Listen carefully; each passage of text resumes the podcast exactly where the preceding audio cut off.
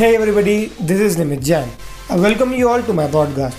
This show is all about a shy kid who tries to get out of his comfort zone and explore the great opportunities that life puts in front of him. So be ready for high dose of motivation. The teenage years can be really tough and it's perfectly normal to feel sad or irritable every now and then. But if these feelings do not go away or you feel hopeless and helpless, you may be suffering from depression. Teen depression is much more than feeling temporarily sad or down. It is a serious disorder that can change the way you think, feel, and function in your daily life, causing problems at home, school, and in your social life. In this video, I am going to tell you 3 ideas that can help you to deal with depression. The first point is writing journal. Okay, wait, wait. I know you might be thinking that, oh god, writing about my feelings in a copy is so hectic a task. So let me just skip this part of the video or just stop watching it at all. But believe me, this is the most effective and quickest solution that you can get in this situation. Let me tell you why.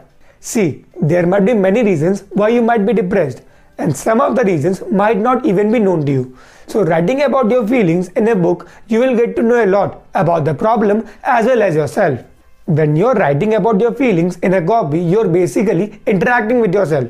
So you're interacting with the person who knows you the best. In this way, you will be able to get to the root of the problem and solve it in a way that is best for you. And I told it to be the quickest solution because you do not have to interact with anyone in order to deal with this situation. You basically have to sit at your desk, open up a copy, write about your feelings in it, and then get it done with. So the next time you feel depressed, don't sit in the corner of your room feeling sad about yourself. Rather, write about your feelings in a copy and get to know about the problem.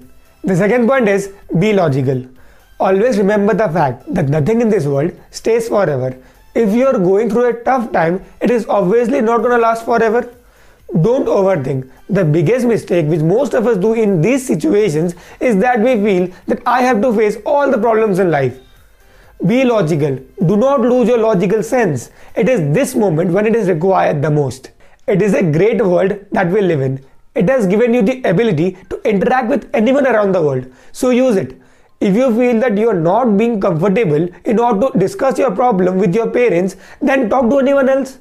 Many of you might be telling me that Nimit, I do not have enough friends, or Nimit, no one wants to discuss my problem with them. If this is your situation, then I would request you to use social media platforms in order to discuss your problems.